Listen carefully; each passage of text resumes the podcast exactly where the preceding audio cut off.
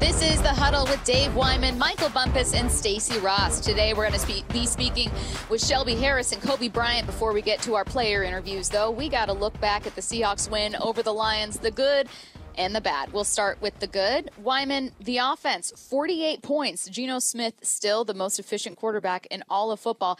I did not see this offensive start for Seattle, and I know that there are people that will say, well, it's the Lions. I mean, who really cares? They really struggle. Still the most yards and most points by any team. Yeah, I'm not uh, one to look too much at how where their defense is ranked. It's a professional football team. Mm-hmm. You know, so I uh, just – and really, it wasn't the two guys really stood. Well, really, I mean, you could look at the tight ends and how well yeah. those guys are doing. You could look at, you know, the fact that Geno is just playing out of this world. He was NFC Offensive Player of the Week, um, and then Rashad Penny. You know, I did a football one-on-one thing on him yesterday. Um, his first, I think it was four carries were for two yards. He had no gain, one yard, no gain, one yard. He got six uh, six yard carry in the first half, and then he just exploded. So it, it's the way they're doing it, and Geno just looks unbelievably poised you know, one one play that I would point out is um, the the quarterback draw that he ran mm. down inside the ten yard line. Yeah, that was Steve Young back in the eighties. Yeah, that every time. Yeah, you got man coverage. Everybody's got their back turned, but the way he waited for Blythe to come and hit the block and just very casually just strolled right in. He just looks so confident. So yeah, I mean, I I don't know if he can keep this up or not.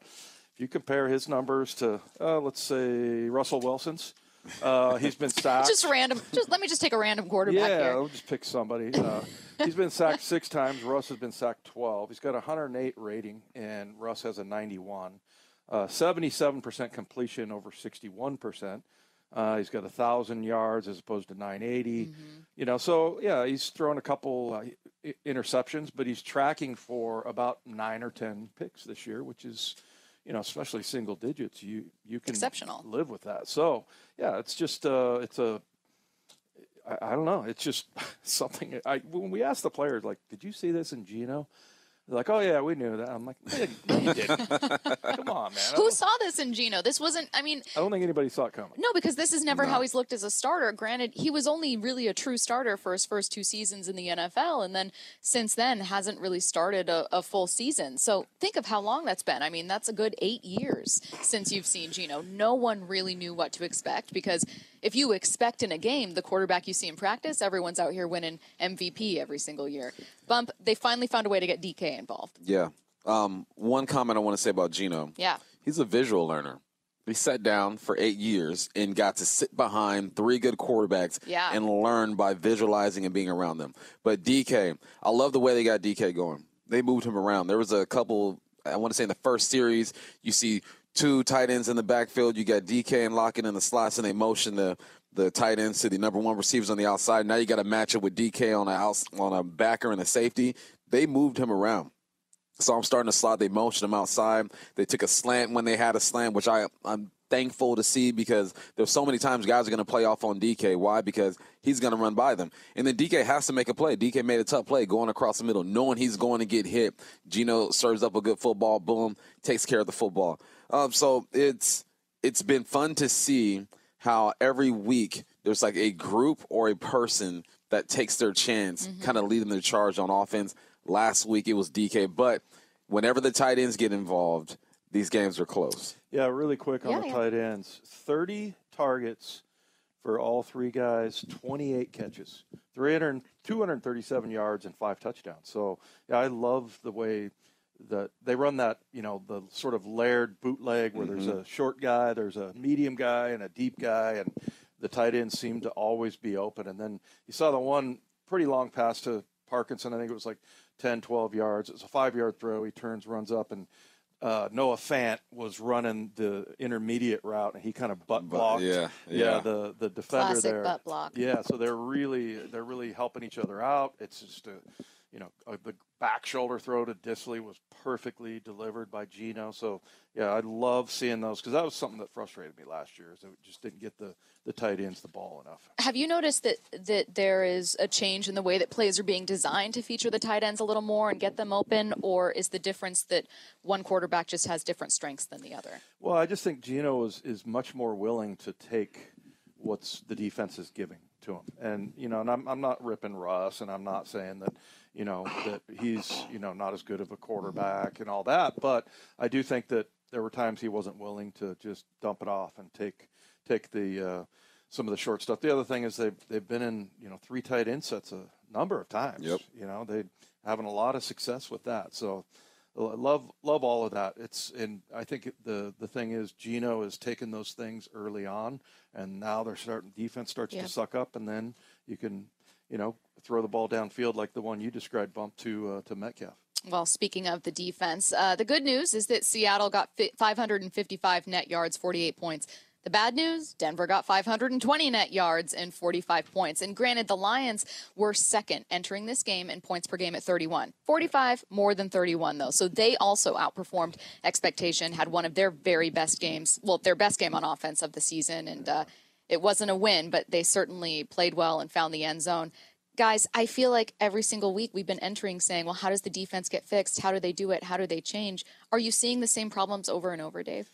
Pretty much, yeah. I mean, I, I think they're not sure, you know, and that's what Cody, we had Lofa Tatupu on, and he, he pointed this play out. I went back and looked at it. Cody had a play where he dropped back in coverage, and he ends up hitting the receiver and dislodging the ball. He could have had a pick and if he's just feeling the routes and he's freed up and he's not thinking too much, you can see him a lot of times at the point of attack where there's a running play and he'll kind of go back to hit the blocker mm-hmm. instead of just, you know, going around him. And I, I don't know, it just looks to me like uh, that they're thinking too much, you know, and I don't know if that just means they need to, you know, go ahead and simplify things or what, but they're trying to figure it out. You know, it's funny. I was looking last night because you know there was some talk that, according to ESPN anyway, uh, but there's lots of talk about um, the fact that the whole league's going to three four. Yeah. You know, yeah. it's 50-50. it's eight and eight in each. Uh, conference. So, you know, I, I, don't know. They could probably make some adjustments that looks a little bit more. Because, look, when they ran the 4 3, Cody was playing great. And now really even in the preseason he was not getting off of blocks and and I don't mean to pick on him because well he's a good example though because I think yeah. it's an easy one for people to think oh I know of a play immediately with right. Williams picking up 51 yards and oh it's clicking you know so yeah. it's an it's a good example even if it's not the only error made in this game um, bump what do you see from the defense um, I see bad eyes I see the same things that the Seahawks do to exploit a defense and the Hawks do a great job of this. I complained about it earlier in the season. I'm like, man, they got the jet sweep going to the left, then they're running to the left. Like, why are they doing that, man? They should, they should misdirect, boom, bring them back the other way. Then eventually they run the jet sweep to the left. They fake the run to the left. Now the tight end to the left side is going across that mesh on that bootleg. And I see the confusion that it causes on that defensive line on that second level. It seems like on the D line in the second level, they're taking they're taking the bait. You know what I mean? And I heard KJ talk about it and he said, um, he said, pop, pop. He goes, the linebackers got to pop, pop their feet. Instead of committing to something right now, your first move is to pop up and try to diagnose. Um, so, you know, it's just being aggressive too. You mentioned that three four. Your linebackers are gonna have guys on you right now, and Cody Barton's not used to having a guy on him right now. So there's some teaching that needs to happen. If you talk to Paul Moyer, man, he sent a nice little text last night, huh, to us about. Psh, Moyer's been doing some homework. What did Moyer say? Wait, he pretty wait, much said he, that. Wait, did he send a video where he points with his fork? No, it was it was TV? all it was all text. He pretty okay. much said it's not as bad as it looks, and that it, it's fixable. And when I look at it, okay. little things like that, I go, yeah, there's some things that can be fixed. But the end of the day, tackle, get the guy to the ground, get him out of bounds. I only left you a minute, but do you want the final word on the defense here? Yeah, I. How do you explain the the missed tackle that Cody had on the sidelines down the field? I can't. There's no way that's him. It's just not. So yeah, there's something going on that, and I think for him, he's a different kind of player. I think he thinks a lot, you know, and maybe just turn off your brain. I think Jordan Jordyn Brooks has probably played the most consistently. Yeah. Uh, him, uh, Uchenna has been has been really good, but they still don't. I don't feel like they're turning it loose. There's something that's clogging Cody's brain to miss a tackle mm-hmm. like that.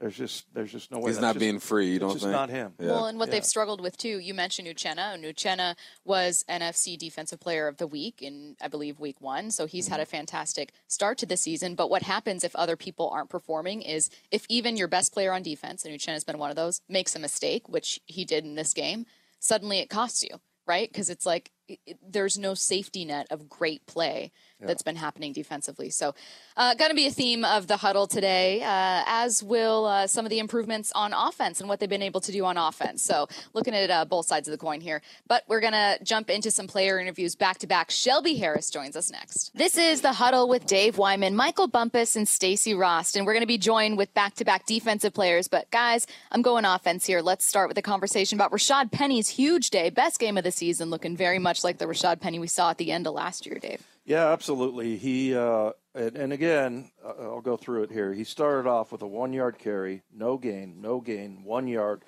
About six minutes left in the second quarter, six yards, and then he had a reception for six yards. So at halftime, one catch for six yards, and he has five runs for eight yards. The old Rashad Penny maybe would get discouraged by that, I think. And he's got lots more confidence in the way he finishes. And so I did a football 101 thing at uh, seattlesports.com where Geno, and actually the week before I did one where Geno could have checked to a run because they had numbers. They had five guys to block four, and they ended up throwing a fade to DK.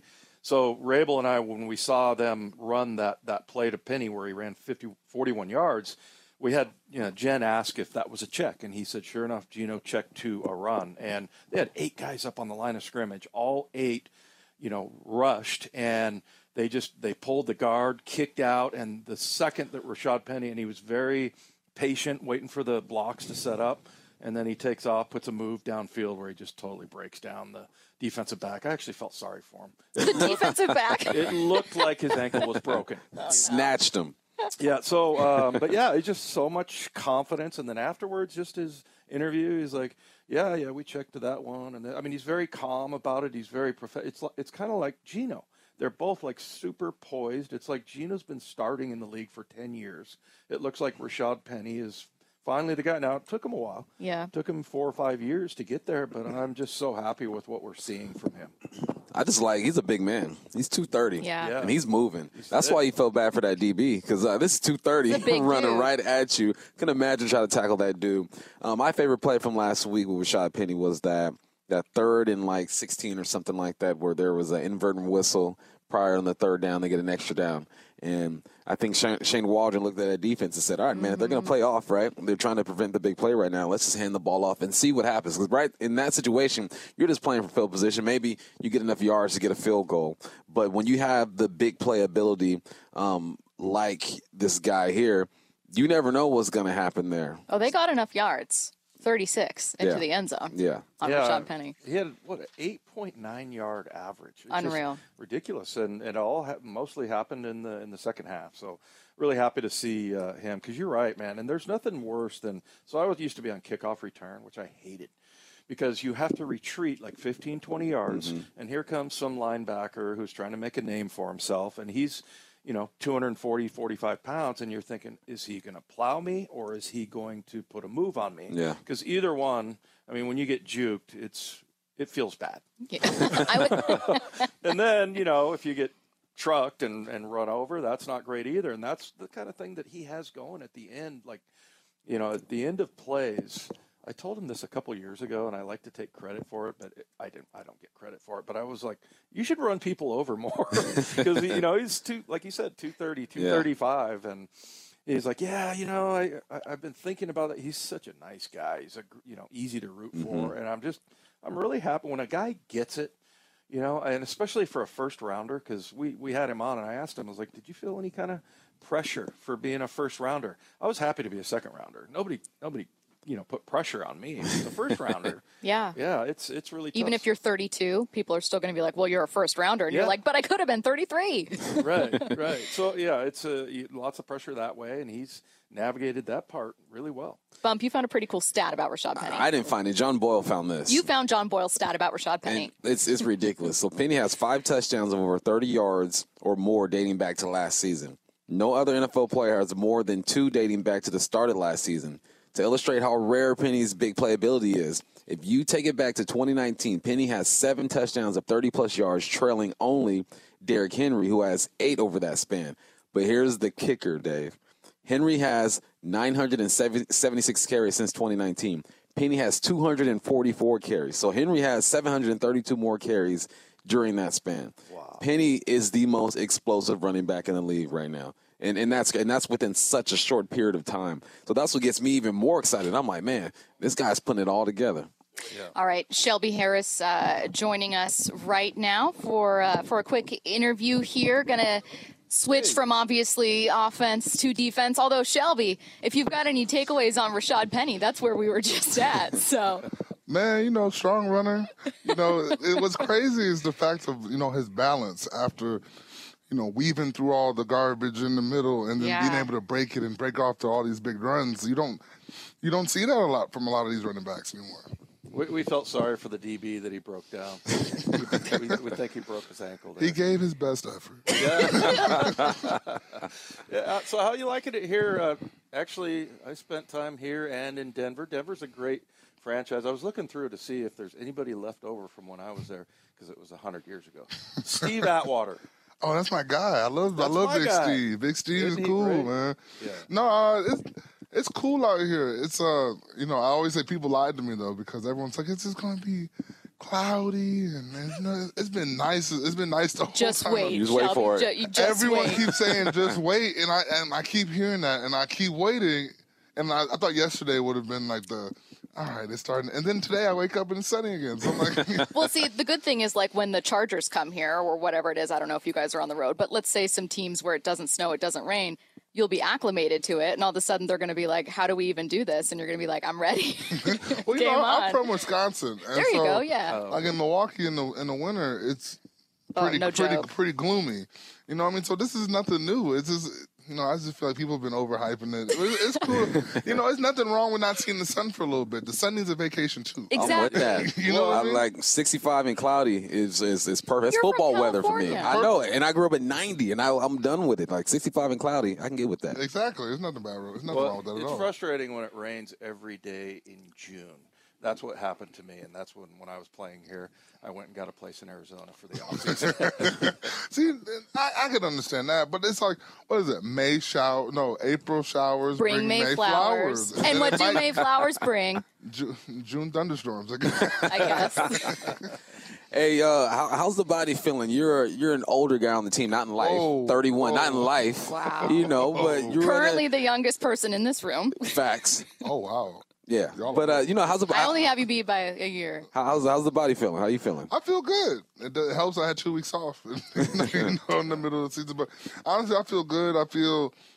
Honestly, this is probably the best I felt all year because now it's like my body's kind of getting callous to it, getting, you know, it feels better just going yeah. through the grind of you know playing football. But you know, I think uh, for me, just personally, this you know, the Seahawks provide so many ways for you to take care of your body and you know, with the the way they manage practice and your workload, it's specifically made for you to be able to perform on Sundays. Mm-hmm. And so I, I've been feeling, and I feel like I've been playing some of the best ball that I, you know, that I can play. Love it.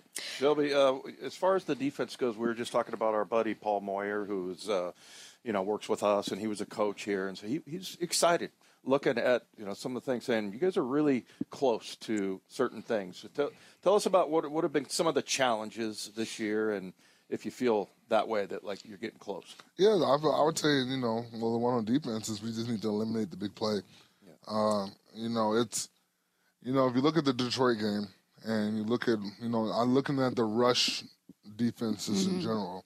If you eliminate two of those plays, two of those big, you know, big plays, you're talking about averaging two yards a carry. Right. Yeah. And so that's, you know, you have to look at it in the big picture of things that we're that close from from really being one of those elite defenses. We just have to eliminate all the, you know, the dumb errors and and really just shooting ourselves in the foot. We're doing that to ourselves and you know, obviously credit to, you know, the Lions. They have a, a, really good rush attack, but you know, those mistakes that you see in those games, it's just us hurting ourselves. So if we can cut down on that, then we can, you know, watch our you know our defense take the next step. Well, also you hit a three and out, and then we fumbled the punt, and then you had another three and out, and then they threw a fake field or a fake punt. You know, so mm-hmm. yeah, I mean it's you take out the the big ones and.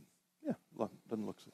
Yeah, so like, what's a what's the meeting room like? You know what I mean? Like after uh, a, a week where you guys get it done. I always point out like the team, y'all still had two turnovers. You forced st- still two turnovers. So there's some positives that you can get from that game last week. Forced two, dropped an interception, dropped what two interceptions. Chenna dropped one, Josh Jones dropped one. So Yeah. could have been even more. Exactly. So when you dive deeper, like he just mentioned, uh, Dave, with the, the three and outs, and then you mentioned the the turnovers and, and what could have been. You guys, you guys lean on that and remind yourselves, like, man, don't get down. Like we're closer than what the outside thinks. Oh man, honestly, we could care less with the outside things because at, at the end of the day, is the only people that matter are the ones in this room. We're the only ones that's going to get this done. It's either we're going to fail or we're going to get together. You know what I mean? This is a, we're in a business of production, and so you know it's either we get it done or they're going to bring somebody else in here either this year or next year to get it done. Right. You know what I mean? So you got to look at it as how bad do you want your job? See, You know what I mean? Go out there and fight for your job. Like this, this is you know, this is the land. This is the, the, the life we live in the National Football League.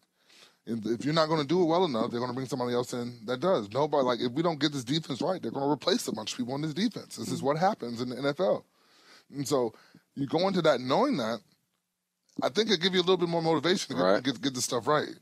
And so and and I get it, you know, we're young and all that stuff, but you know, they draft newer young players every year. Yeah. And so you got to take it as a pro and you got to take it as a shot at your manhood. You know what I mean? Like teams are scoring on us. You know, they're running the ball up and down on us and they're, and they're getting yards through the air. So as a man, what are you going to do? Mm.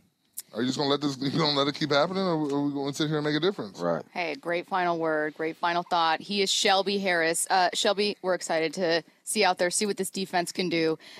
We obviously love the confidence. In my mind, when you said people in this room, I know you were talking about the building. It was it also included us, literally in this room right now, in, in my mind. But Shelby, thank you so much for joining us, for taking the time. Oh, yeah, no problem. Thanks for having me. All right, you are listening to the huddle coming up in just a bit. It is cornerback Coby Bryant. Don't go anywhere. Here's a second down and eight. Play fake by Goff. Looks, fires down the middle. Ball is caught. The ball is out. The ball is on the ground. The Seahawks, do they recover? They do. You are listening to the huddle with Dave Wyman, Michael Rookie Bumpus. mistake. Rook- no, no, I didn't. well, I'm joined by another rookie here, Coby Bryant, on with us right now. Uh, Coby, our first time talking to you. So here we are heading into week five. I haven't even had a chance to ask you how you're liking the NFL. I love it, and Obviously, it's a dream come true. Um, I'm still adjusting, but overall, I love it though. So It's pretty cool that like you don't have to go to class or anything like that, right? definitely cool. You Um, know, you could just focus straight on football. So. Yeah, your whole life is Yeah. football. Now the transition though is is kind of painful. Is like you got to pay bills. Right. You got to be a responsible adult. Right, right. Yeah. So that that takes up some time. right? definitely, definitely. But then do you, you ever sit there and just go, man, I'm playing a game that I used to say I would play for free, Right. but you know, you probably would. Right, you love right. it so much, and, Right. and you're getting paid for it. Yeah, absolutely. Like I said, you know, my dreams come true. Um, every game is a cherishable moment. You know, I cherish it all, and you know, just enjoy the moment and play the game that I love. So. Man, forced to fumble, and uh, it it sounded like all week you've been working on that. Is that something that you just uh, developed in your game, or something that's always been part of your game?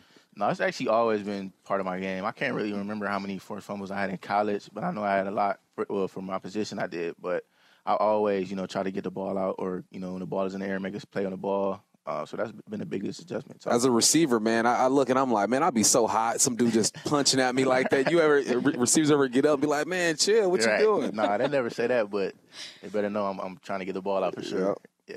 Yeah. So nine interceptions. Uh, I'm trying to see how many forced fumbles you got there. Oh, They don't have it here, man. Anyway, I was looking. Oh yeah, yeah, you have four. Yeah. And the thing about you is that like you were always around the ball. Right. So I mean that is there a is there a knack do you think for because Yeah. the the punch out thing everything's happening so fast to be able to concentrate on just that one little spot that Right. you got to have like a knack for it Yeah, definitely, definitely. And like I was saying, um, I was telling the coaches, I feel like, you know, when the receiver catches it, the first thing they want to do is, you know, turn up and, you know, try to get upfield. I feel like that's when they're most vulnerable for the ball, or I can see a little bit of space. So that's the opportunity to, you know, punch the ball out. Now the the balance though is that you know sometimes you see guys miss a Miss a tackle, tackle, yeah, if you right. don't get it, so you got to kind of got to take care of both. Yeah, and that's why, you, like you said, just take care of both. You know, punching and tackling at the same time, and that's going to actually generate more power for you to get the ball out. I gotta imagine you and Tariq are on a text thread talking about, man, we got the rookies out here doing it, man. You got a pick six, I got a forced fumble, but it's got to be cool to to be producing right now right. as a rookie, and then you got a rookie on that side of the ball with you doing the same thing. Definitely, man. You know, I'm excited for him. You know, and all the things that he's accomplished. You know, he, he's doing excellent. You know, even with him, you know, still learning a position, he's doing phenomenal, man. I'm I'm extremely excited for him. Hey, uh, do you ever talk to the officials? Because I always thought the NFL officials, everybody, you know, hates them, the right. fans and everything, but I felt like they were always trying to help. Yeah. And do you ever talk to them about like what can I get away with? Right. What can't I get away with? You're trying to f- kind of find the strike zone right, right, now. Right. Is that kind of what you're going through? And yeah. Do they help you out? They really haven't told us, and well, not the refs haven't said any, anything to us. You know, but now that I think about it, I should go up to, go up and start asking you, what can I get away with? And, you know, things like that, so I can help myself and you know share the word of what they try to tell me too. So. Yeah. You played in some big games um, from yeah. Cincy, but in Detroit, it seemed loud as heck, man. Yeah, How loud was it? And what was that communication like with the defense? Right. Well, actually, on the defensive standpoint, it's not really loud. Right, they're being their, quiet. For yeah. their offense, yeah. but so that's a better better for us for the mm-hmm. communication and all that. So. Yeah. I like that you said you like playing nickel because you like being sort of in the box, right? And you know, and uh, Tariq's the same way, man. He, he's just super physical. Yeah, man. seems like you guys uh, you like that aspect of the game. Huh? Yeah, definitely. You got to be able to tackle. You know, that's the first thing um, you know, Coach Carroll preaches, you know, tackling. You know, that's a big part of it, part of the defense. You know, in order to tackle, you got to be dominant. So, have they sent you yet? Like any uh, any quarterback blitzes or anything? Are you are you raising your hand? Oh, absolutely. Wait, didn't Coby have a, a sack? Yeah. Yeah. Atlanta. yeah, yeah, yeah, So absolutely, every time I get a chance to blitz, I'm I'm locked in. I'm focused on that. So, yeah. So you're going into week five. This week five week now, five. right? Right, um, right? Every week has the game gotten slower from you? Have you? Yeah. Have, you're taking lessons from from Yeah. each opponent. How's it feeling out there right now? Definitely, you know, I'm still growing, obviously, but that's going to be every week. But you know, it's definitely slowing down for me. And uh, you know, even watching more film, you know, with Coach Shed, staying after practice, working extra little things, you know, just to you know better on my game and you know become dominant. What do you see from New Orleans this week that, that stands out to you? Definitely great receivers. You know, I, I know a couple of those guys over there, and uh, you know they have good good running backs as well. Just an overall good team. You know, the record doesn't define who they are. They're a great team, and you know I'm ready to compete. Who's been uh, in in just the four games you've been in so far? One a guy that you walked away going, I can't believe I just played against that guy. Um, can't really think of that. They yet. don't. I know I'm kind of springing it on There's you. no- Yeah, I can't really think of that. He yet. seen, Well, yeah, I he'll see don't know. Michael Thomas. and That'll Right. probably be the That's first what time. I'm saying. I'm like, Right. I don't know that they've really that you guys have really played. You know, where you're walking away going, "Oh my God, Derrick Henry was just running at me," and I just panicked for a minute. But you're Right, right. If right. Michael Thomas is playing, he's Yeah, got Mike, yeah. he's got I think his foot or knees banged up. But if he's Yeah, out there, that would be one. definitely, But you're gonna have many of Oh, those absolutely, moments, and of course, here we're hoping you come out in the upper hand there. Absolutely. All right, he is rookie cornerback. We're gonna have to say it for at least a year. Rookie cornerback Yeah. Coby Bryant joining us for the huddle. Coby, thank you so much. Thank you. All right, you guys. Uh, we're going to hear from uh, Geno Smith, who hits the podium a bit later today. Also, we've got another hour to come with plenty of analysis from your favorite Seahawks voices. Don't go anywhere. This is The Huddle. You are listening to The Huddle with Dave Wyman, Michael Bumpus, and Stacy Rost. Let's hear from quarterback Geno Smith. You know, obviously, it's uh, you know, you're honored um, to receive that award. Uh, you know, they donate to a charity of my choice, so that's pretty cool. And uh, really, it's more of a team offensive um, award. You know, just speaks volumes to the guys I'm playing around, um, the entire offense as a whole. You know, the quarterback gets a lot of the attention, obviously, but uh, you know, all the guys play well, and I think all of us we can accept that together. You remember when you won it as a rookie? Uh, I'm not sure exactly the game, but I do remember. Yeah, I do. Which charity, which did you choose? Uh, I'm, I have my own. So seven Seven Sunday Heroes Foundation. Um, we've been hosting, uh, you know, um, underprivileged uh, youth at the games here in Seattle for a couple years now, and so uh, that's something I've been, you know, adamant about my entire career is just philanthropy and giving back. And uh, you know, we do a lot of stuff down in Miami, Florida, where I'm from, and looking to do more as well in Seattle. What do you get out of that? What, what have you learned? Uh, you know, really, it's just about um, giving back. You know, allowing um, you know guys who look like myself, young ladies who look like myself, and just you know in the in the area, some some people who may be dealing with things, just to you know show them a good time. You know, have them at a game, their family members. Uh, you know, kind of you know brighten their day uh, if we can, and mo- for the most part, it's just helping people out. You know, just I have a heart for giving and uh, enjoy helping people out. Have you been? Is it mostly kids from here, or has it been a mix of you, you brought kids out from Miami to go to games here? Uh, so it's been just kids from uh, locally in the area, uh, and when I was on other teams, it was the same thing. And then obviously when I'm back home, uh, we we do things like that as well back home. How much do they give? Uh, the, for the charity, uh, I'm not sure exactly the amount, but um, uh, you know, I'll, I'll figure that out. But I'm, I'm not sure the amount, but I think it's some something nice. saw New Orleans just last year. How, how similar or different are they on defense? Uh, I think they have a lot of similarities. Obviously, bringing back a, a ton of guys, uh, starting with their middle linebacker Demario, um, you know Cam Jordan up front. Uh, you know he, they got uh, 23 um, Lattimore in the back end. Uh, they got some additions as well with Tyrann Mathieu and uh, Marcus Maye. A few other guys have uh, signed over as free agents as well as some guys they've drafted. But um, overall, man, they, they present the same challenges. Um, very good on third downs. Uh, presented a lot of tough looks. Um, you know, some things that we have to be ready for and adjust to. And then overall, you know, same mentality as well for them It's being aggressive. Uh, they have a, an aggressive style of defense. They want to be an attacking defense and put a lot of pressure on the quarterback. Started a bunch of games since then. You had a whole training camp, all that. How much more prepared, maybe, do you feel like you are versus when was your second start against them last year? You know, I, I, may be a little more comfortable in the offense, but I, I felt prepared then as well. Um, you know, I think now it's just going to be about uh, welcoming the new challenges and all the different things. I'm pretty sure they'll have some some different looks and some things that we're not going to see on tape. Uh, that's what I think they do a great job at. So us being ready to adjust um, and, and, just use our rules, you know, um, and and go with what we know as far as the looks, and then you know, communication on the sideline, uh, getting to different things. You said after the Detroit game you could you could still get better.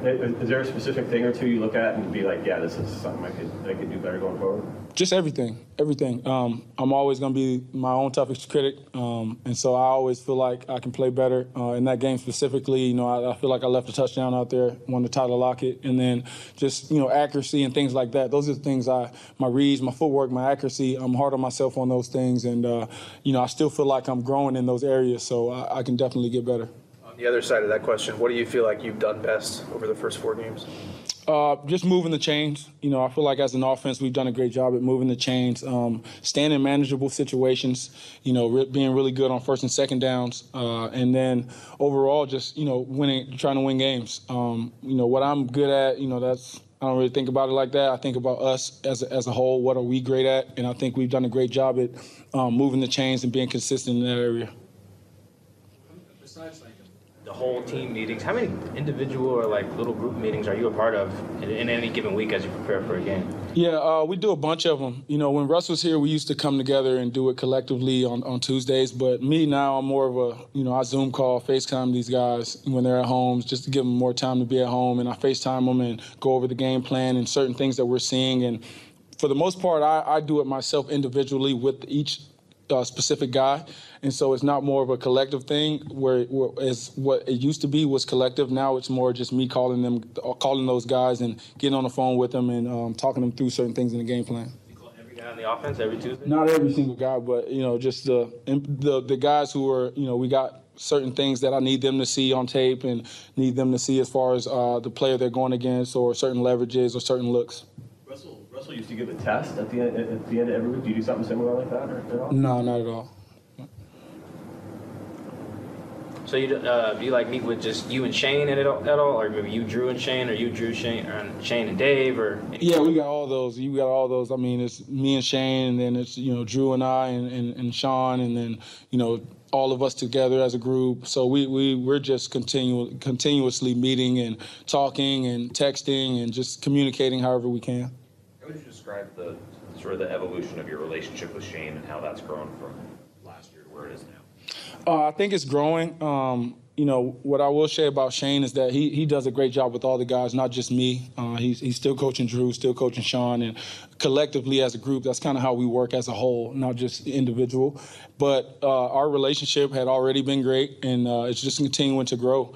Uh, I think as we continue to play more and more games, um, you know, different aspects of that relationship will grow, and and, and we'll learn from certain things. Um, but overall, uh, I know Shane trusts me, and I trust him, and I think that's the important thing. Apologize if this question has already been asked, but what do you take from the game film last year against the Saints that might be useful this week? Yeah, uh, good question. I just think all the looks they gave us, you know, they gave us a bunch of tough looks on third downs, and um, you know they're really good in their pass rush and, and the schemes and the way that they scheme up things. So uh, just being prepared for that, and then um, just handling the situations. You know, I think we did a pretty good job last year. Um, but we weren't great in situational um, uh, football, and so handling those situations when they come about in the game. You know, we're only four weeks in and focus on the task at hand, but you're in the midst of doing something that we frankly haven't really seen before. The guy was a backup for seven years, and now you're in the top of the league in passer rating, and just kind of like player of the week. I mean, You surprised by that? Am I? Yeah. Yeah, if you told me before the season, I'd be a little surprised. Yeah, that's because you never watched me throw. Yeah. What are you What are you making of all that? I don't make nothing of it. I'm just playing ball, um, doing what I'm supposed to do. And like I said, it's a testament to the guys I'm playing with and around. Um, none of that's possible without, you know, the offensive line protecting the way they do, receivers getting open and catching the way they do, uh, Shane calling great plays. So um, it's it's more of a collective thing versus just me myself. You know, I know that it's more that goes into it, and uh, you know, every everyone's pulling, doing their part and pulling their weight. Do you take issue with anybody who is surprised by that? I have no issue with anybody at all. But if you are surprised, it's just because you never seen me throw. Going back to going back to training camp, going against when Tariq Woolen's out there, was there a moment or play that stood out like, okay, even by NFL standards, this guy's different speed wise? Yeah, there was a bunch of plays, man. I mean, he made so many great plays in camp. I mean, I can't, you know, speak on one specific play, but um, I mean, just trying to, you know, going at him, thinking, okay, you know, if you get a one-on-one against a rookie, nine times out of ten, you're feeling like, okay, we got a great matchup, and then seeing that, ah, well, man, he's he's kind of, you know, shutting it down, and it's probably not the best to just go at him all the time. So, I mean, he's a freak of nature. He's 6'4", runs a 4'2". Uh, he's got great ball skills, and I mean, he's just you know you know growing into what he's going to become. He's got a lot of room to grow as well, and uh, I can't wait to see it, man. He's he's already off to a great start. There's a lot of measures to success for the offense, but not having Michael Dickson punt in the game. Where does that rank as far as measures of success in a game? I mean, I would say that's pretty successful. Not to point, uh, not to punt in the game. Um, you know, obviously Michael's a great punter, and uh, you know, he's always, you know, gonna give you, you know, something inside the 20. He's always doing a great job at flipping field position for us. But, you know, we want to go out there and score points, and uh, you know, if that means giving him the day off, then, you know, that's what it'll be. You mentioned Mario Davis. He really had a good game against you guys last year, if I recall. What, what what's sort of the challenge with him, and what, what makes him unique and all that? Uh, you know, Demario and I were on the Jets together when I got drafted, and he's always been um, a, a, great running hit player. Um, he's a, he, he's got a lot of passion you know, he's the leader of that team, leader of that defense, and uh, he's very smart. He calls the defense. Um, he can get them in and out of any check, any call. Um, you can see that he and the D coordinator, they're, um, you know, they're locked in with what they're seeing and how they want to play. And so, you know, Demario's he's always been a great player, and uh, you know, he's he's a really good middle linebacker, and you know, we just got to be ready to know where he is, and uh, you know, take advantage of opportunities uh, when we have them in Detroit after the game, a lot of the guys were talking about the communication and how effective you and the offense was getting to the right checks and through the noise and everything. How's Austin Blythe helped you, and what's he been good at in that regard? Man, Austin is. Uh, congratulations to Austin as well. He just had a baby, but um, you know, Austin has done a great job, man. His communication is outstanding. Um, you know, he makes it extremely easy on the quarterback. I'm not up there yelling all the calls to all the guys. You know, I can say one thing and he'll get the rest of it communicated. And, and he's just on point at every step of the way. Our communication has grown, is continuing to grow, and Austin does a great job, man. I mean, he, he's he's communicating and leading all the guys, and you can see. I mean, we got two rookie tackles out there, and we, you know we don't bat an eye, you know, with with the protections we're calling and things we're doing, and a lot of that has to do with Austin and uh, the way he communicates and gets guys lined up and gets them, you know, in the, in the right places. All right, that was quarterback Geno Smith. Speaking of Geno in the offense, don't look now, but the Seahawks having a quietly great start to the season there, especially in the passing offense. Let's find out what's going right with Ray Roberts. He joins us next on the Huddle. You are listening to the Huddle with Dave Wyman, Michael Bumpus, and Stacy Rost. Joining us now, Ray Roberts, as we go in the trenches, and we're going to start on offense. Ray, a fantastic week for Geno Smith. Oh yeah, it was awesome. It was good to see. Um, you know, leading up to that game about, you know, what opening up the offense was going to be. And then it was just basically really just giving Geno ownership of the playbook. And I thought he was in unbelievable command of the offense. He was cool and calm, even though the, the play clock was running down and everybody's watching it going nuts. Uh, they only had to use like one timeout, but he kept getting them into the right play call, and uh, especially on those two runs that he audible to for the touchdown. So was really excited just to see him still progressing as a player at this stage in his career, but it's also playing within himself. He looks like a 12 year veteran, right? Like a, a, guy who started every year. It's amazing, and you know he's getting the he's getting the ball out on time and everything. But you got to say, the young bucks out on the edge, and you know I was just looking at his sack totals. He's only got six sacks. Um, he's tracking for, you know, maybe nine, ten interceptions, but uh, he's gotten some really good protection from that offensive line. Yeah, I was just watch re rewatching the game a little bit yesterday and just really zeroing in on those tackles and kind of seeing where their improvement is coming from. Uh, but really, a lot of the improvement is coming from the guard in the center because they're keeping the pocket deep. Uh, sometimes when you have uh, those young guys and the edge rushers, uh, you know the the quarterback gets pushed to them because the middle of the pocket is getting collapsed. But the the guard and tackles uh, are doing. A, I mean, the, the guard and center are doing a really good job of keeping the depth of the pocket and then it allows those guys to, to keep the uh, the outside rushers uh, wide and around the corner. And if I had to say one thing, you know, Big Abe, like I've I've been singing his praises uh, uh, since the preseason, and he just continues to get better. And then also with uh, with Charles Cross, like I see that he's been a little playing a little bit lower in his pass sets, using his hands a little bit more violently uh, versus catching guys. So he's kind of getting his hands arms extended a little bit more, get get those dudes off his body a little bit. So really ex- uh, excited about uh, what they're doing, and uh, and then also just how Geno is just running everything. Ray, um, it's beautiful to see Rashad Penny do his thing, 152 touchdowns, and he should continue to get fed. But what do you think about the rookie Ken Walker? Do you feel like they'll eventually give him a couple more touches, or do you just ride with Penny? And when he taps that helmet and it needs a break, you bring in the youngster. Well, I think what they, I think maybe their game plan for now is a good one for for Walker because they use him on the fly sweep and he's gotten uh, a couple, I think one or two screen passes, so they're trying to get him out into space and things like that. Uh, but because right now, uh, I just think they they have Penny kind of locked in. You have to let that dude be the bell cow. And so if that's like 18 carries and and then and then the uh, then Walker can get you know maybe eight or 10 carries in some form of fashion I think that's great. But uh, even watching the film, Mike, like there were, uh, especially early in the game, where the guards uh, weren't quite securing the, the defensive tackles as much. They probably left maybe another 20 or 30 yards for Penny on the field. So it could have been like an even bigger night had like the guard play just been a little tighter to, to start the game out because the tackles were setting the edge well, getting up to the next level, uh, cutting off the backside and things like that. But there was just a little leakage in the middle uh, early in the game that that maybe stopped one or two plays that were going to be 10 or 11 yard car- uh, gains. So uh, I, I, think if they can get uh, Walker involved in the screen game, uh, in the fly sweep, get him some carries from uh, you know from the you know from under center, the you know from the running back position, and just kind of sprinkle them in like that. I think then when you have those moments where Penny maybe isn't on his deal, you have another guy that's kind of you know warmed up and ready to go. Hey, I know that there are a lot of layers to to this answer, but what's up with this defense, Ray? Let me ask the easy question, right? It's like Miss America when it's like, what would you do about creating world peace? you have one minute. I know it, right? No, but but no, I have I have an answer uh, because I uh, I just been watching him a lot, and I think you know Dave uh, Wyman has a saying about assignment and alignment, and I think in a lot of regards they are doing those things. They are lined up where they're supposed to be lined up, and they're getting to where they're supposed to get. But then the next part of that is that then you have to go be a football player.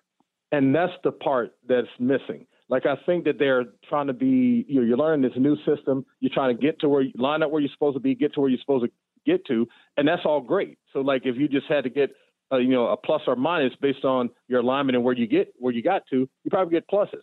But then when you get there, you got to make something happen. You know, so like I when I watch the defensive linemen, yes, they're they're getting uh, you know to the gaps they're supposed to get to, but there's no uh, separation and then violence, you know, violence with their hands to get off the block to make the tackles. I see the linebackers sliding and getting to the gaps they're supposed to get to, but then they're catching the guards and just getting driven down the field. So now that I feel like if they they feel good about their assignment and alignment, now they have to go be football players and let loose all of that talent and all that power and all that strength and all that speed, all that kind of stuff. You have to kind of unleash that because it feels like as if they're just in their brains a lot, thinking like, okay, I'm in the right place.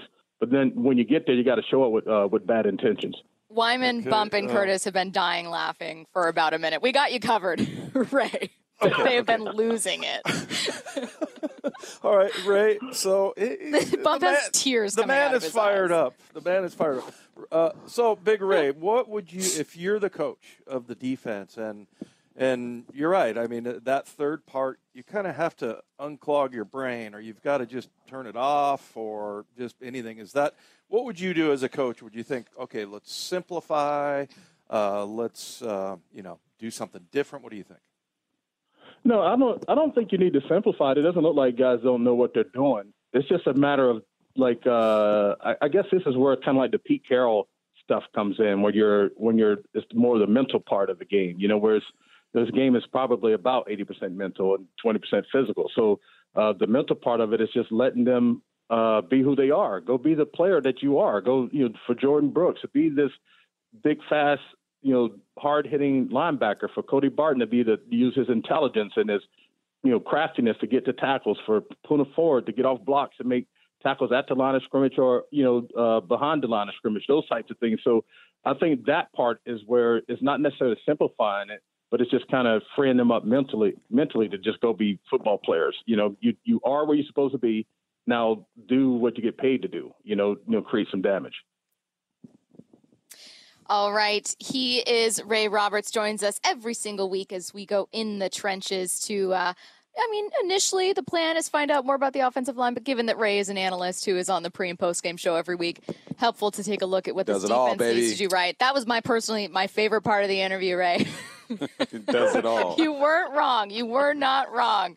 Uh, all right, Ray. Thanks for joining us. We will hear you on uh, on pre and post this weekend, and uh, talk to you next Thursday. Yeah, yes, sir. See you guys later. Ray's not wrong when he talks He's about the wrong. defense needs to make it happen because that's some of what we've seen, right? Is this defense it, actually this is a better question for the two of you. Does it look like they know how to get there, they just can't tackle and can't make it happen? Or does it look like they're not in the right place? I think so. I disagree for once with Ray. I, I do think that it might be too complicated, Okay. and that they need to simplify. Here, here's what my question would be: Explain the missed tackle by Cody Barton on the sidelines. That It's inexplicable. You know, he's he's and people just went nuts over that, right? Yeah. And then you know, and then down on the goal line, the one where he totally misses Jared Goff. You know, and Jared runs it in for a Mhm. touchdown. Um, you know, the, the play that Lofa pointed out where he could have had a pick if he's playing free and easy. So I just, I don't know. Maybe, maybe it's just him. Um, but I, I don't know. You know, I think we're overreacting a little bit because, you know, when you look at, I know the 520 yards and everything, but you look at the things that we talked to Shelby about. Like, uh, there's a couple of picks dropped. Yeah. You know, they had the, you know, the fumble. I mean, Explosive plays. when does Tyler Lockett fumble? When does Tyler Lockett ever do anything wrong? you know, I mean, it just that happened. Then they have the. I thought they got pretty lucky on the the fourth down conversion on the punt. Punter throws a, you know, kind of a wobbly pass, but yeah, it just. Uh, I, I think maybe they're closer than we think. All right. Um, we're to talk about this as we look ahead to week five. We're to have a bit of a preview of the Saints coming up at 1.30. First, though, we're to bring on the voice of the Seahawks. Steve Raible joins us next. You are listening to The Huddle with Dave Wyman, Michael Bumpus, and Stacy Rost. Joined now by the voice of the Seahawks, Steve Raible. And Rabes, I got to warn you, reminder to keep it radio friendly here. We, uh, we may have had one regular guest slip a little bit when we're trying to figure out this defense, but uh, I trust that that that you'll keep it uh, keep it together here, right? I can't imagine what you're talking about. Uh, Rabes, I'm actually going to start with defense. We've started with offense for uh, all of our interviews here. The defense is so frustrating to watch because they have talented players. Uh, part of me thinks like it can't just be the switch to a 3-4, but what do you think's going on with them? Well, I think it's a combination of everything. I mean, you got a lot of new guys playing, uh, some of them in uh, kind of altered positions a little bit. You got somewhat of a new scheme. I mean, it's not totally different. The guys were playing, even in the 4 3, playing some of these same kinds of uh, ideas that the 3 4 uh, entails. But, you know, they're just kind of not playing great together as a group right now. But I, I, I agree with Pete. I, I think it's going to come mostly because you have really good football players there. If you didn't, then you might be concerned. But you've got as much speed as I can ever remember us having on defense. Um, it's a matter of getting guys in the right place. And I think I heard Dave mentioning earlier um, is not overthinking. Uh, you know, when you have to stop and think about what you're doing, then it then it causes you to pause, and even for a split second. And the guys on the other side of the line will be past you by then. So you know, you just want to make it so that everybody knows what their assignments are. And and I think that all of that's going to come um, mostly because I think these guys, as I said, are good enough football players that they'll make it happen. Yeah, Rabes, nobody ever accused me of overthinking uh, things. so, yeah, I'm the, here, I'm here. the king of that. Yeah. Hey, what about, though, I, I, think we're starting to get the payoff from the rookies. You know, we had just had uh, Coby in here, and then, you know, we had, uh, uh you know, we had watched Tariq Woolen get the pick six and the punch out from from Coby. So pretty cool to to see that starting to pay off because for a while there, you know, there's lots of holding penalties, things like that, and – now all of a sudden we're starting to see the upside from these young guys on defense. Yeah, uh, I, I, I can't tell you how impressive Tariq Woolen is, and yeah, he's gotten himself a couple of a couple of cheap penalties, and um, and, and in a couple of instances where he's right there to make a play, which is what's so encouraging in my mind. He's there to make the play, whether to knock the pass down or to do whatever to do to keep the receiver from catching it. And for whatever reason, a couple of times he's kind of gotten a little handsy, maybe reached out and grabbed some jersey a little bit. But that's you know that's that's kind of young players learning the business in the National Football League, and so I'm just wildly encouraged by uh, how how close he is. I think uh, to making those kind of plays. Uh, Bryant the same way. I mean, he's been on coverage playing a new position, uh, you know, nickelback. He hadn't played that before, and it's a different animal playing inside than it is out on the edge. So, uh, you know, I, I think there there are lots of things to be encouraged about, and and the one kind of big thing that sort of overhangs all this is certainly fixable, and that is you got to tackle better, uh, taking the right angles, making the tackle when you have the opportunity, uh, and it just comes with doing it. Uh, you know, you get better at it as you as you do it. Now, this is spoken from a wide receiver who tried to line up wide every time and stay away from as much contact as is humanly possible. But still, I've watched enough defensive play to know that, that that's the case. And, and these guys will get better at securing those tackles. Rays, we've seen Geno play out of his mind, to us at least. To him, he's doing what he's supposed to do. And he was asked, you know, um, he was asked a question, and he pretty much said that he could play better. If there's anything better that Geno can do, what would that be? I don't know because I was going to ask. I, I interviewed Pete this afternoon, and I was going to ask him that same question. What on earth could he be doing better right now than he's already doing? Uh, I don't know. I mean, I, you know, he's he's getting into some of the, the the plays that have been the biggest plays for the Seahawks. Audibling when he sees what you know he and Shane, the offensive coordinator, have talked over prior to the game. Uh, if you see this, then check to that. And he's getting into those kinds of plays. He's He's understanding where the pressure is coming from. He's getting the ball out of his hands. He's even running the football. He ran for a touchdown the other day. He scrambled for first downs.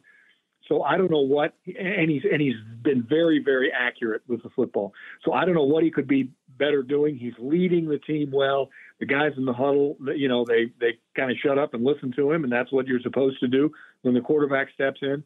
Uh, I just hope whatever it is, I hope he just keeps continue doing it because uh, he is uh, as big a reason, and maybe the biggest reason, why the Seahawks uh, have won a couple of games and um, and are I think are on kind of track now to really get rolling. I was going to say, I mean, I have no idea other than like what complete 95% of his passes, like something that we just don't see.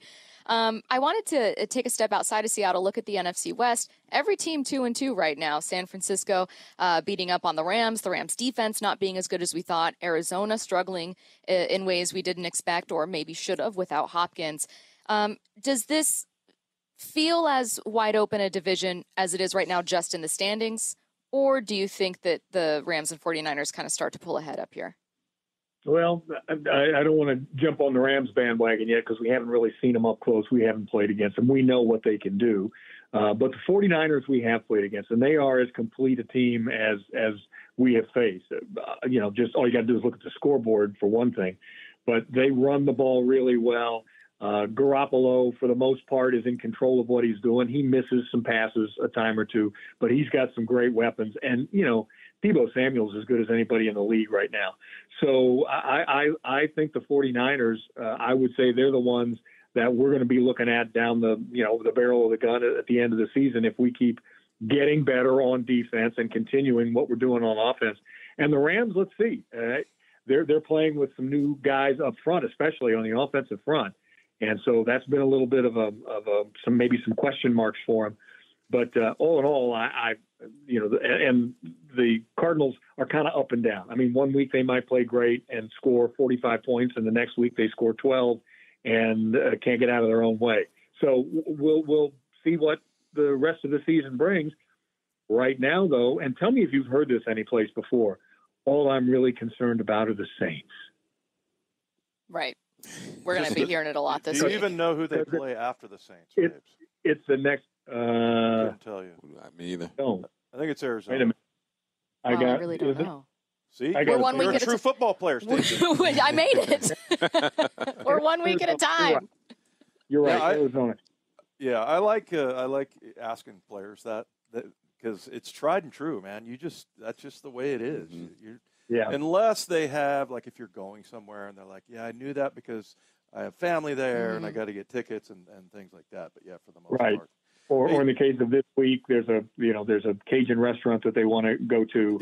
yeah, uh, exactly. And and and then you know join DK on the cart. Then after that uh, on Sunday, you got to be careful. Where are these interviews going today, you we guys? already had to bleep somebody out, I'm Raible. reining it in. Oh man, You have a minute. I heard you guys talking to Rick Rizzs, uh, who I Rick I have known for as long as he's been here. You know, as as a couple of guys who kind of talk about you know their teams uh, in this city. And I got I was driving and I got so excited just listening to him, you know, talk about guys and talk about situations, and he remembers every statistic that that there is to remember. Um, you know, he'd make a case of food poisoning exciting. He is he is just that kind of guy, and I can't wait. I can't wait for tomorrow. I can't wait to hear uh, the call of, the, of tomorrow. Yeah. Well, Well, I guess we get to see like two thirds of the game maybe because our, our plane leaves. But yeah, we'll be rooting on Rick. Really happy for Rick Rizzs. Yeah. No, we really I- are. And everybody. Um, all Yeah. right. He is the voice of the Seahawks, Steve Raible. You can hear him this Sunday on this call against the Saints. Thanks, Rabes. Okay, kid. Thank you. All right, we're going to take a look at the New Orleans Saints here. You have one superstar who expects to play and one star who may not. That's coming up next. You are listening to The Huddle with Dave Wyman, Michael Bumpus, and Stacy Rost. Who are the New Orleans Saints? We know they're the Seahawks Week 5 opponent. Let's find out a bit more about them now. I'm going to start offensively where you got three injuries to watch for. Running back Alvin Kamara is dealing with a rib injury. He says he expects to play. Meanwhile, quarterback Jameis Winston and wide receiver Michael Thomas did not practice yesterday after missing last week's game. TBD if they're going to play. So if we do see Andy Dalton under center, I did not catch a lot of that game in London at 6:30 bump. I got to be honest, but you did. You did watch it. Tell us uh, how Andy Dalton looked and, and what kind of offense from the Saints we can expect with him. He looked like Andy Dalton. He looked like a quarterback who's been around the league for a while and is um, just the backup quarterback. Didn't have a horrible day. 25 of 38, 273, one touchdown. I'm sorry, that's Kirk Cousins stats. 20 of 28, 236, one touchdown, no interceptions. Still the same guy. Still the same guy, right? Different Still jersey. Sacked twice. And you watch this offense, and they're not the with Drew Brees. He didn't throw the ball down the field like 100 yards, right? But he found a way to push it to like that 15, 20 Mm-hmm. yard range. When I look at Andy Dalton, he's looking for that underneath stuff. He wants to let his the athletic receivers get it for him, honestly. Um, Olave was 476, one touchdown. He's a young receiver out of the Ohio State University. Um, it's a lot of possession, right? This team wants to work the ball down the field slowly. They're uh, like a middle of the pack type of team if you look at their stats offense, offensively and defensively. Um, but this is a team that you have to respect no matter what. I mean, the Seahawks and where they are as an organization right now, there's no room just to show up and say, okay, this should be a win for us. You know what I'm saying? Um, so it's a it's a team that's going to challenge you defensively. They got some guys over there on that personnel that will uh, that will make you work. I'm interested to see how Geno bounces back, but offensively, the Saints are ninth in the league, averaging 364 per game. They're 16th when it comes to rushing. They're ninth when it comes to pass, and um, uh, those are those are their offensive numbers. They they will challenge you, and uh, every team in this league will challenge you. But uh, Andy Dalton, if he is the guy, uh, you pressure him and hope that he turns the ball over. This team has given the ball away 11 times. They're dead Yikes. last in turnover ratio. Uh, they're minus seven. So, of course, any team that Jameis Winston is on, yeah, it's That's gonna happen. Handing Did you out see- interceptions. who was I wish? I could have played against him when I was right. Yeah, There was a defender that used to play, I believe, with him who was uh, talking about him and was like, "We knew he'd turn the ball over," and it's like, "Dang, Dang. former Yeah, teammate." That's Dang. too bad. Yeah. I probably rough. I probably would have dropped it anyway. Uh, yeah, but you know, you look at uh, just to go look on their defensive Yeah, side. yeah. Like Bump said, you know, they're they're pretty much same thing. They're middle of the road. They're number twelve. They're number nine against the pass. But Demario Davis, I res- I think is one of the best, one of my favorite linebackers in the league. And remember, he had a really good game last year up here. Um, But he's their number two tackler. He's got two sacks. Uh, he's got a couple of uh, passes broken up. I mean, he's just all over the field. Same with Pete Werner, who was a, I think he was a second round draft choice out of Ohio State a couple of years ago, in 21, or actually last year. Um, and he's their number one tackler. He's got 40 tackles, a forced fumble, a pass broken up, a tackle for loss. I mean, he's just all over the field. And then, you know, you got Marshon Lattimore, Mhm. Tyrann Mathieu. Uh, so, yeah, they this is, they're always a threat. And that's the thing until I mean, the Seahawks are two and two, and until you're, you know, you- you're pretty much going to be in every game. It's not like you're going to go into a game right now and go, "Oh, we should just kill these Right. guys." First of all, you're on the road, which is always difficult, but yeah, it's just they just haven't quite gotten that uh, to that level just yet. Where, but isn't it the the case every week where you go and you think, okay, New Orleans probably should get a W, and then all of a sudden you look at their lineup and go, baller, Yeah. baller, That's the thing. baller, baller. Yeah, and then you don't see it. I mean, I was turning to you, so I had the um, defensive depth chart up to ask you some questions about the defense, and I'm just thinking, I know every person on this team. I mean, it's Yeah. not often that you look at a team and you know the first, second guy at a position, and uh, it, it just feels like they should be so much better than one and three. Yeah. That's the NFL for you. That's that's how small the margin of error is, and I'm I'm looking forward to seeing DK go after Marshon Lattimore again. You guys remember last year um, they got into it a little bit.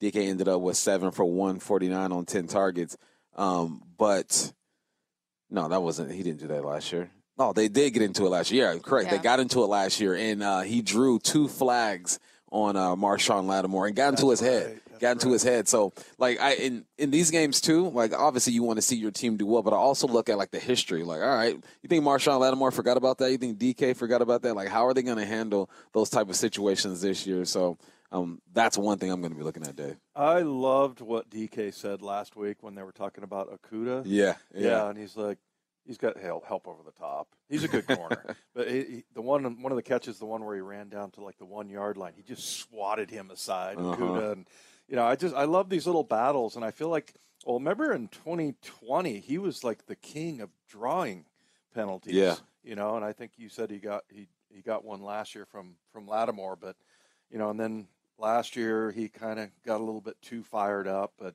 yeah, he just seems like he is so on his game right now. So, um, and and love seeing that because you know that was the thing when Russ left. You thought, ah, man, should you spend all that money on DK? Is Yeah. it, or is it going to be a running team or whatever?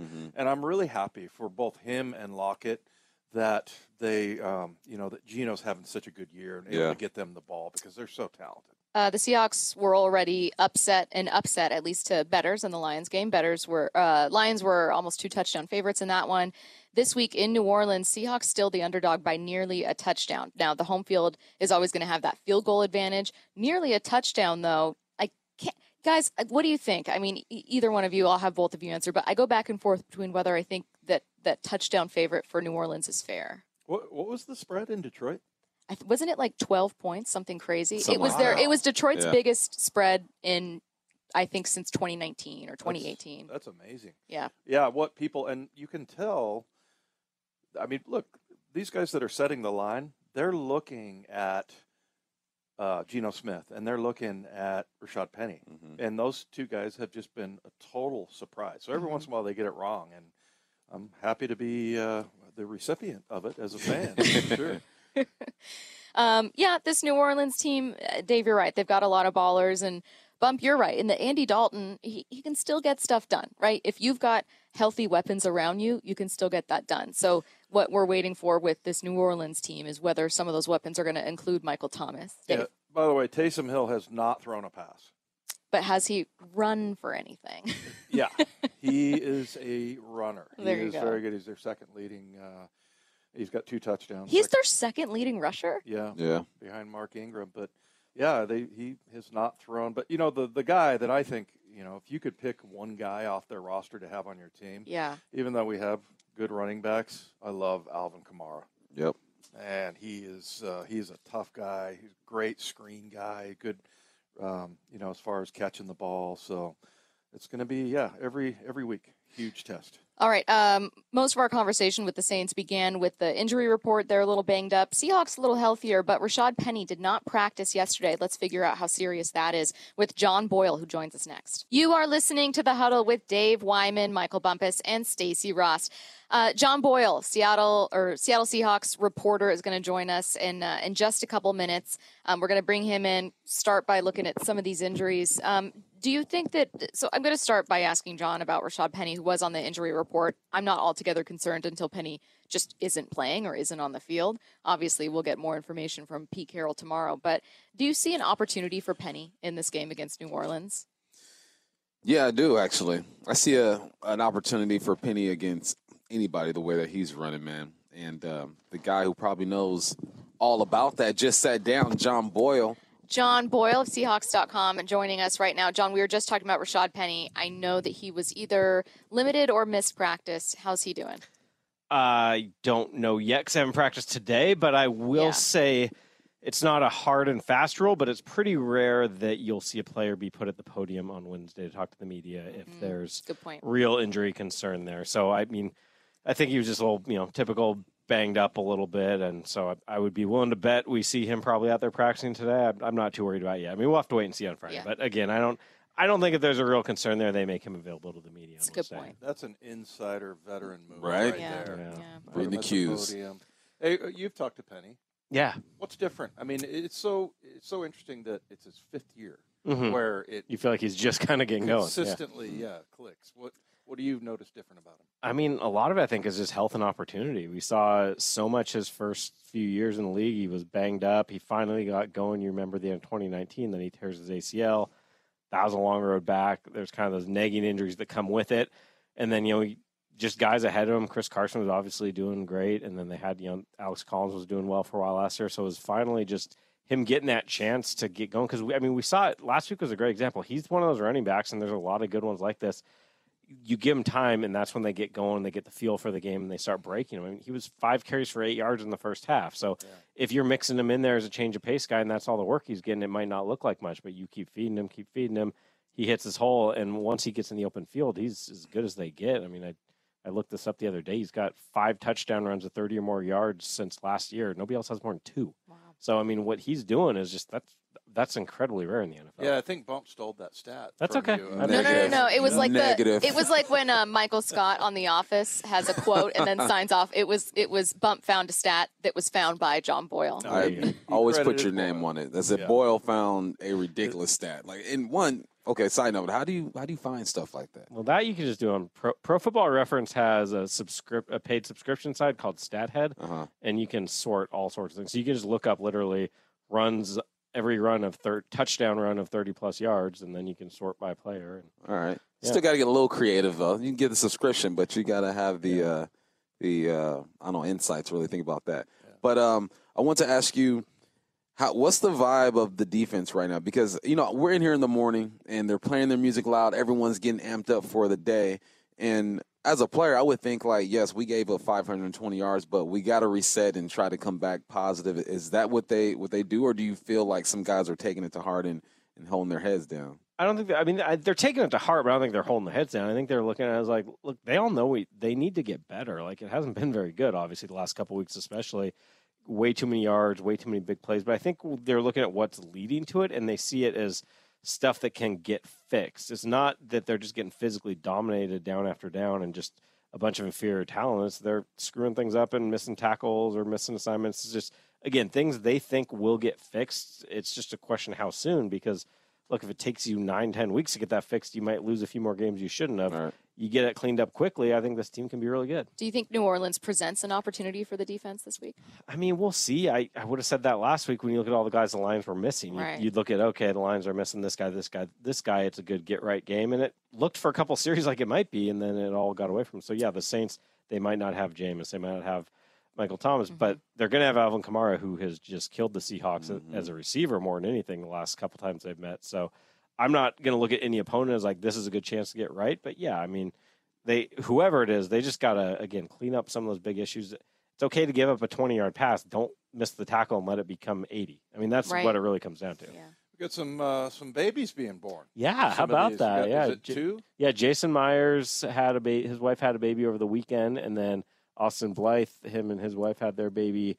Uh, we just talked to him in the locker room actually. So he went from Detroit to Iowa for the birth of the child. Oh, so that's why he was away. He's back now with the team, but spent a couple days back home in Iowa after the game. The, the Seahawks let him leave the team Sunday after the game and go home for that. So And when Jason Myers was it on game day or the day? it's. I mean, the way Pete Carroll described. I haven't talked to Jason yet. The way Pete Carroll described it, I think it happened like during the game. It sounds because wasn't it like upon ending the game, Jason Myers found out like I think oh, the- so. you I think it literally came Yeah. like towards the end of the game. Yeah. So Wow, yeah, his, his second daughter. So I asked. Oh um, man, he's outgunned.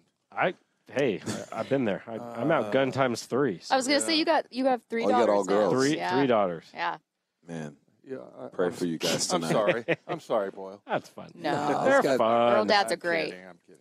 Hey, I, I asked Raible this question uh, just because I think it's fascinating because Geno's is playing at like a Pro Bowl level right now. Yeah. and uh, he said he can play better. Yeah.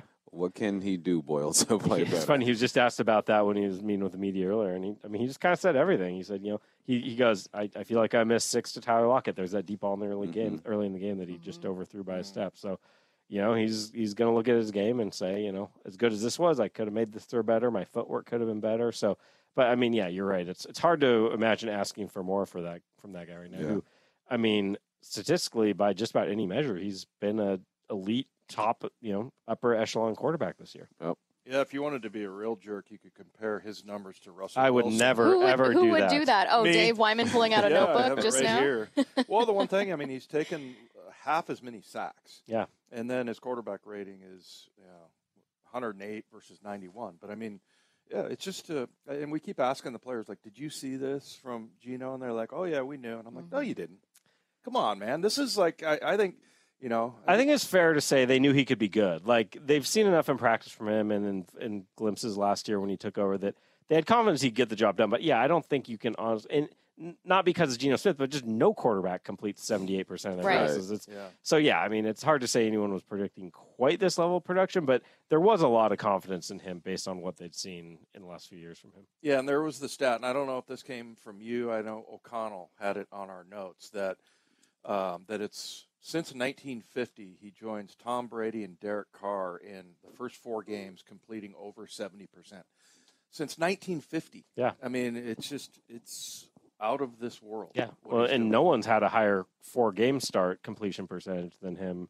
If you take it up to 125 completions, I think. Yeah. So yeah, that 77% he's at is the highest anybody's done. So it's right. pretty wild. Uh, do you have one more question? I'm going to do Yeah. these. Yeah, yeah. Um, We have Wyman pointed out that there's only been two incompletions to the tight end so far, and I'm looking at Uncle Will. He's perfect, 12 for 12, and then Colby Parkinson has a couple that he missed. But we still have not seen Noah Fant. Like he scored a touchdown last week, but I don't think we've seen what Noah Fant can bring to this offense yet. Yeah, no, I think you look at coming into this season, he looked at maybe you'd think he's the biggest pass catching threat, and you know they'll they'll get him going in time. But I think that if anything, that bodes well for the offense that they're getting that much out of the other two guys and haven't even really unlocked everything from him yet. I know that he had like a he had a 15 yard uh, completion that got nullified. Yeah. of A, a penalty. yeah. We talked about his butt block on uh, the Colby Park Parkinson. He kind of shielded off Yep. the yeah. Boxing out. I love it. I Yeah. love seeing the tight ends get the ball. Man. Um, we have uh, about two minutes left here to run through some uh, some keys. Let's just keep it simple. Key to a win against the Saints You're in not week going to five. trick us up with a new form of it is my favorite. Well, okay. I initially debated being like, okay, forget keys to a win. We're going to talk about keys to the defense in week five. But here's, I'll, I'll leave one rule. If you say defense plays well, you, you got to tell me what you mean. You got to tell me what you want to see from the defense. That is my only rule. So, Mhm. John, get us started with a key I to a win. Defense plays well. Got it. Okay, no, Wyman. no, I mean it's the big plays. We talked about this already, but just get those out of your game. Don't give up. You know, they, they define the explosives as a Yeah. 16 yard pass, 12 yard run. Let's keep it under like eight of those. That's not even like a crazy number, but in in recent games, and and maybe even limit. Just worry about the even bigger plays. If you give up Yeah. the, A the 30 short, yarder even. yeah, just don't give up those huge plays. Get Yeah. those out of your game. There's like an 80, a 50, 81 a and 30. 51. And all and the thing, all those have chances to be a lot shorter. That's Yeah. that's what kills you. It's Yeah. if a guy just gets wide open and you throw a perfect bomb, it is what it is. But it's when guys are missing tackles, Yeah. that's tough. takeaways. That'll that'll turn things around, and Yeah. they are giving the ball up at a ridiculous rate. Eleven uh, giveaways for the New Orleans Saints, so they're minus seven in turnover ratio, dead last. Uh, defense make big plays, take the ball, and you know what? We saw from our two rookies, We did. um, Coby Bryant and the, and Tariq Woolen, that they're comfortable enough now to start jumping routes and making plays and punching out and all that. All right, Clean Bump, up final special teams. Don't fumble on punt. Don't snap hook a, a field goal, and then do not fall for a fake punt. All right, easy rules. That's it. There Those are the keys to a win in week five. Uh, this has been the huddle. Don't go anywhere.